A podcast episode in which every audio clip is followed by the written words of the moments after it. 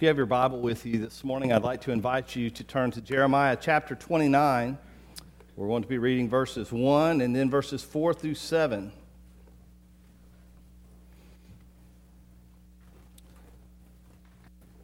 Would you stand with me, please? This is the text of the letter that the prophet Jeremiah sent from Jerusalem to the surviving elders among the exiles, and to the priests, the prophets, and all the other people Nebuchadnezzar had carried into exile from Jerusalem to Babylon. And then down to verse 4. This is what the Lord God Almighty, the God of Israel, says to all those I carried into exile from Jerusalem to Babylon build houses and settle down Plant gardens and eat what they produce. Marry and have sons and daughters.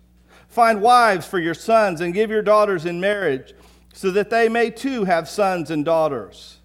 Increase in number there, and do not decrease. Also, seek the peace and prosperity of the city to which I have carried you into exile. Pray to the Lord for it, because if it prospers, you too will prosper. Let us pray. Father God, we come to you this morning and we pray that from your words, spoken thousands of years ago to a people in exile, Lord, that we would learn how to live when things don't go our way, when we're in a place we never expected ourselves to be.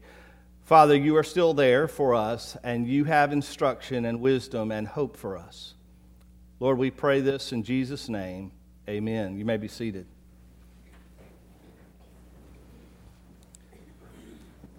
Have you blown it? I mean, have you ever really blown it? Have you ever messed up so bad that you just did say, oh, that, that's no biggie, but you knock down and you don't want to get up again. You don't think you can get up again. You are in a place, you're in a pit, you're in a spot where you failed or you've messed up or somebody has done something to you and you're really not sure what you're going to do. You're really not sure how you're going to move forward from that situation, that circumstance, that relationship, that issue in your life. How am I going to move forward? Well, today's message uh, comes from the prophet Jeremiah, and it was words that were given to him by the Lord. And this message, I'm entitling it Flourishing After Failure. The idea is we look at what God had to say to a people who are uh, had experienced his wrath, to a people who had messed up and messed up and messed up over and over again. God had sent prophet after prophet after prophet saying, Repent, turn, do the right thing. And they kept doing the wrong thing. And finally, God said, Okay, I'm going to allow you to be taken away. In fact, God doesn't even say, Hey, uh, you know, these big bad Babylonians did this to you. He said, you're in the city where I've carried you. God is in control. And they have gone into this situation because of their sin. Now, were there some folks among them who were doing what was right? Absolutely. All of us have uh, at times been caught up in the consequences of somebody else's bad behavior. That's just the way life works. We're all connected.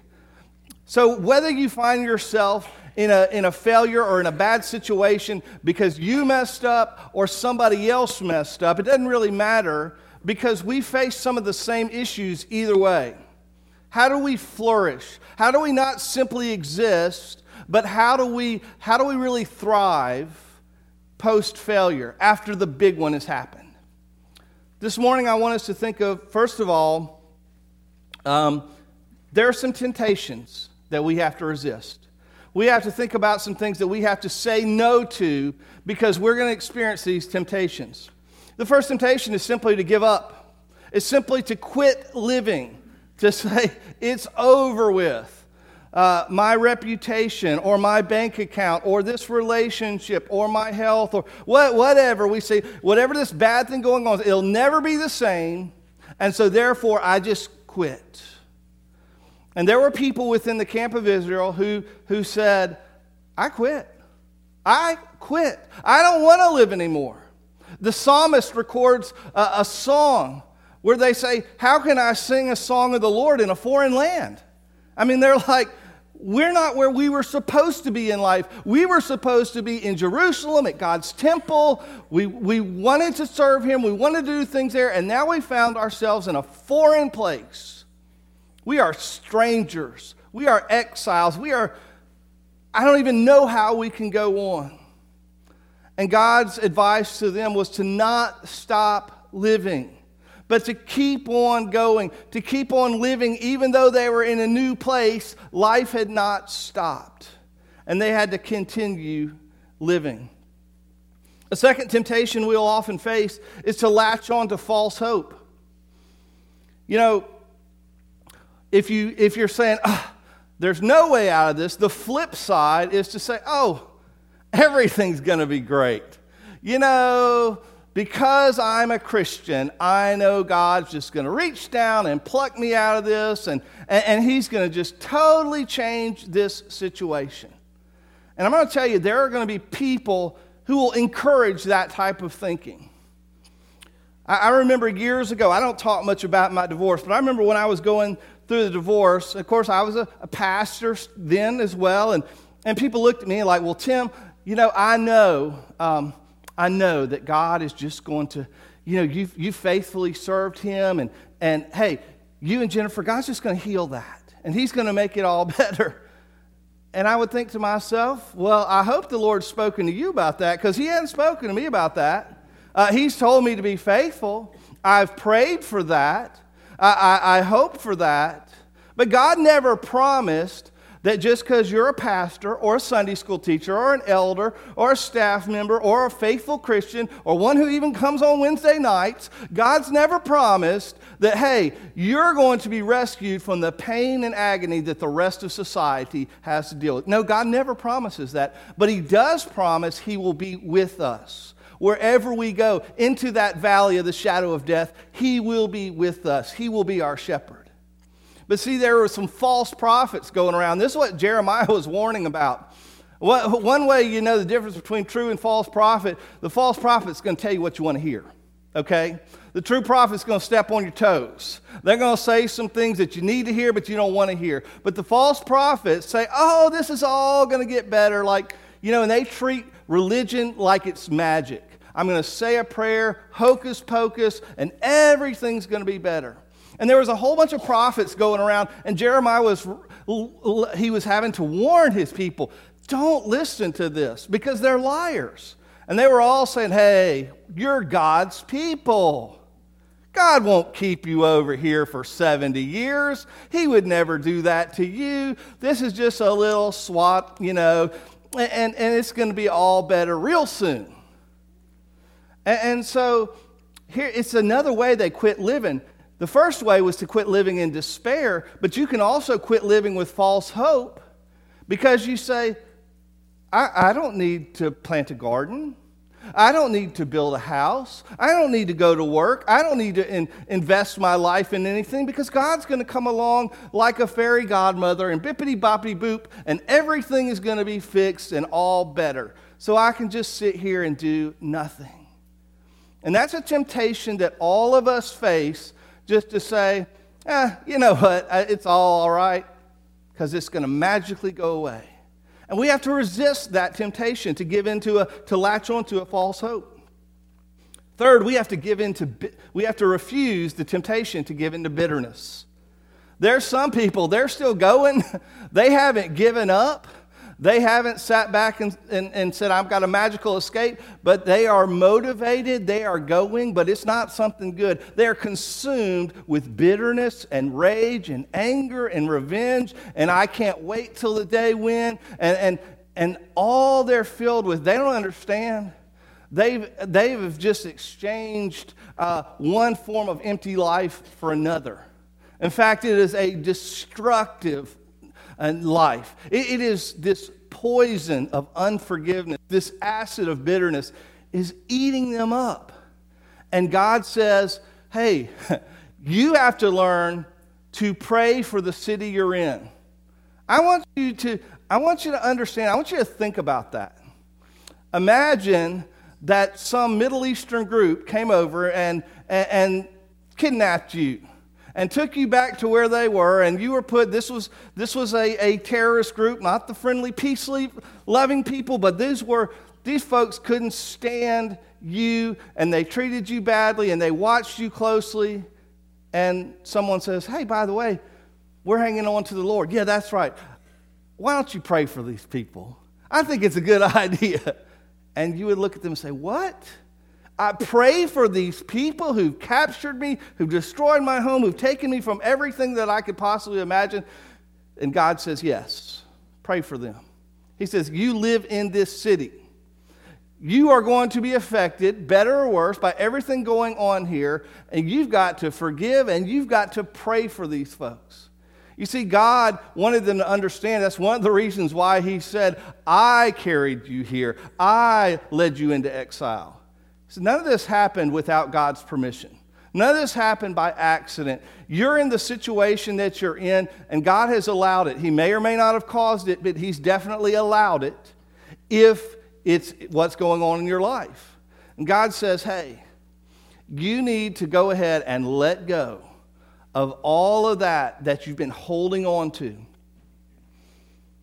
When we have failure, we have these temptations, and we can give up, grab on the false hope, give in to bitterness. But God wants us to do something different. He wants us to invest our lives. He talks to the people of Israel here about several ways of investing their lives. Uh, first, he talks a financial investment. That is, keep on working, keep on planning for the future. Is your future different now? Yes. A lot of us have some point in life seen a, a, financial setback where all of a sudden our plan for when we were going to retire or when we were going to have this much money or when whatever, we've seen some setbacks and that's changed. And you may be tempted to say, give up. And God says, keep working. There is a future for you. Keep on going. Plant those gardens, build those houses Build your business, work at your work, do it in a way that honors me. Not only financially, but also family and friendships. He says, continue to invest in relationships. Have sons and daughters, and have them in relationships where they grow up and they get married and they have sons and daughters. So it would be easy in the middle of a loss to isolate yourself and not have anything to do with anybody. And one of the saddest things you see is uh, sometimes when people go through a family tragedy, especially losing a child, at times it can bring a husband and wife together and they can cling to each other, but at times they grieve so differently and separate themselves that they grow apart, and there's even a further tragedy. And when tragedy comes, when the unthinkable comes, we're all tempted to isolate ourselves and we're tempted to grieve in our own little way where we block out everybody else in the world. And there was going to be some grieving going on, no doubt.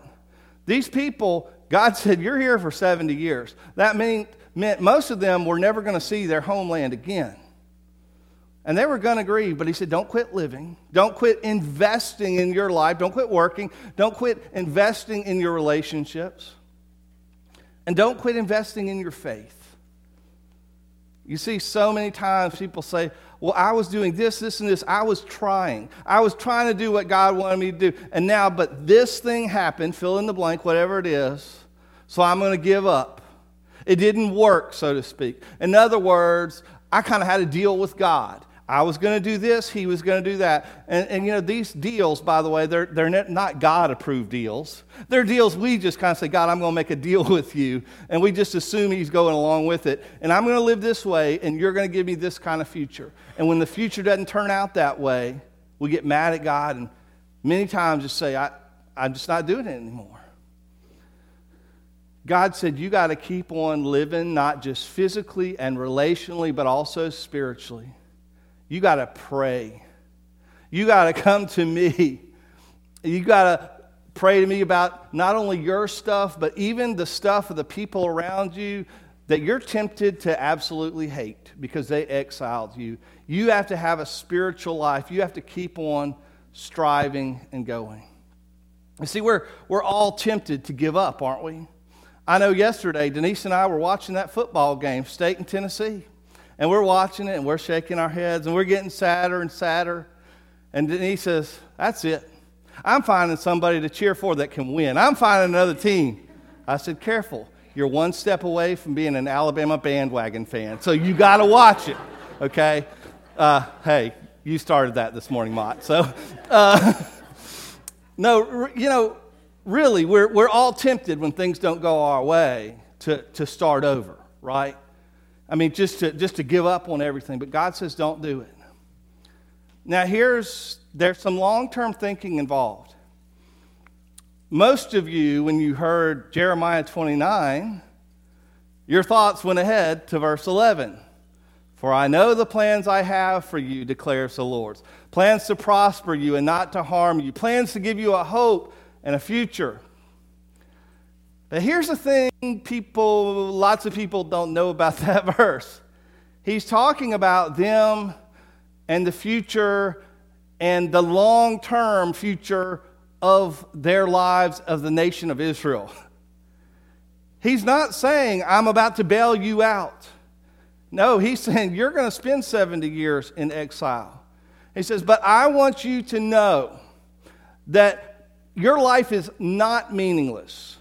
That even though you may die in this foreign land and you may never see what's your homeland again, you may never climb uh, the hill towards Jerusalem, you may never sing those songs of ascent that the Hebrew worshipers sang.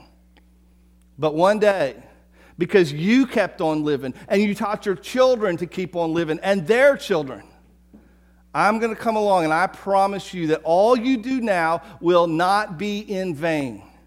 Because one day I'm going to bring that remnant, I'm going to bring your descendants back, and they will experience the blessings now, uh, or far in the future, of your obedience now. So this is important because some of you have been listening and you say, Pastor Tim, I know what you're saying. Don't quit, don't give up. But this is a situation that's not going to get better. And, and I'm going to live with this for the rest of my life. And, and, and why shouldn't I give up? God was looking at a people and telling them to give up when their situation was not going to get better for the rest of their lives. But He said, Guess what? There is a hope and a future that what you do right now, generations that follow you, they are going to be blessed by your obedience because you kept on living, you kept on building, you kept on investing physically, relationally, financially, spiritually. One day, I'm going to leave your descendants back. See, a lot of what we do is, is we get caught up in thinking us, us, us, me, me, me. That's our natural condition. But God says you got to think longer term. You got to think, we talk about eternity. Definitely, we got to think about eternity. But what about those that come after you? Children, grandchildren, great grandchildren. And if you don't have any kids or grandkids, what about those who've been influenced by how you live as they see you in a situation? And again, whatever it is, physical or financial or spiritual, and this situation's not getting better. But you keep on loving and trusting and you keep on walking in faith. And that is a powerful testimony that cannot be taken away. And God says, guess what? I'm going to honor that. I am going to bless the ways that you have lived. You may not see it. You may not be able to put your finger on it and say, I did this and God did that. But God says, believe me, what you've done will not be in vain. Keep on living, keep on loving, keep on praying and serving God. And there is a hope and a future because God says, in this terrible situation that you're in, some good is going to come out of it. Trust me now, and my hand will be revealed later on. Good things are ahead for those who follow me and trust me. And that's what he called them to do through the prophet Jeremiah, and that's what God is calling us to do today. Would you pray with me? Heavenly Father, Lord, I, I know that at any given time, uh, we're we're either coming out of a circumstance or a trial, uh, going through one, or about to go through one. God, even right now, there are many people in this place today that are hurting. They're struggling. Lord, they need your grace and they need your strength to keep going, to tune out those false prophets, to keep on loving and forgiving even when everything in them and around them screams out to them to not let it go. God, you have the strength. You have the power to give them. And I pray they would call upon you for that strength and that power. Lord, not to just merely exist, not to just merely live, but to thrive, to experience that abundant life despite the circumstances that are around them.